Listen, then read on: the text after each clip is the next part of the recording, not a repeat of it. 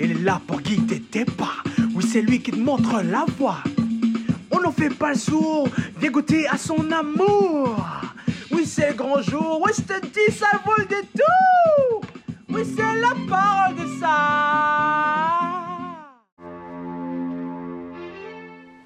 Nous sommes témoins de multiples transformations du monde avec tout ce que cela comporte, même nous les humains. Cette transformation est aussi spirituelle et doit nous permettre de contacter et de découvrir, de percevoir la gloire de Dieu.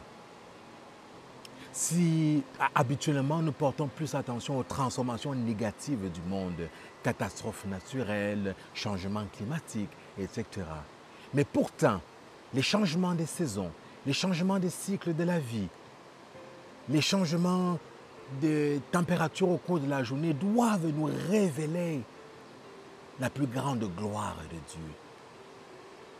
Le Christ, aujourd'hui, dans l'évangile de ce jour, est transfiguré devant Pierre, Jacques et Jean. Ce n'est pas seulement pour leurs beaux yeux, c'est pour leur révéler sa plus grande gloire. Et cela doit nous interpeller sur le fait que nous sommes appelés justement à cette transformation spirituelle en vue de notre déification. Bien-aimés dans le Christ, le Seigneur est transfiguré devant ses disciples avant sa passion. Cela doit nous révéler qu'à travers les difficultés de la vie, les heures sombres, nous sommes appelés à percevoir comment et doit se manifester la plus grande gloire de Dieu.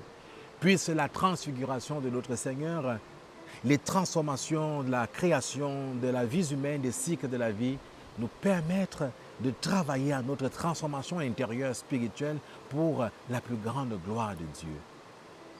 Amen.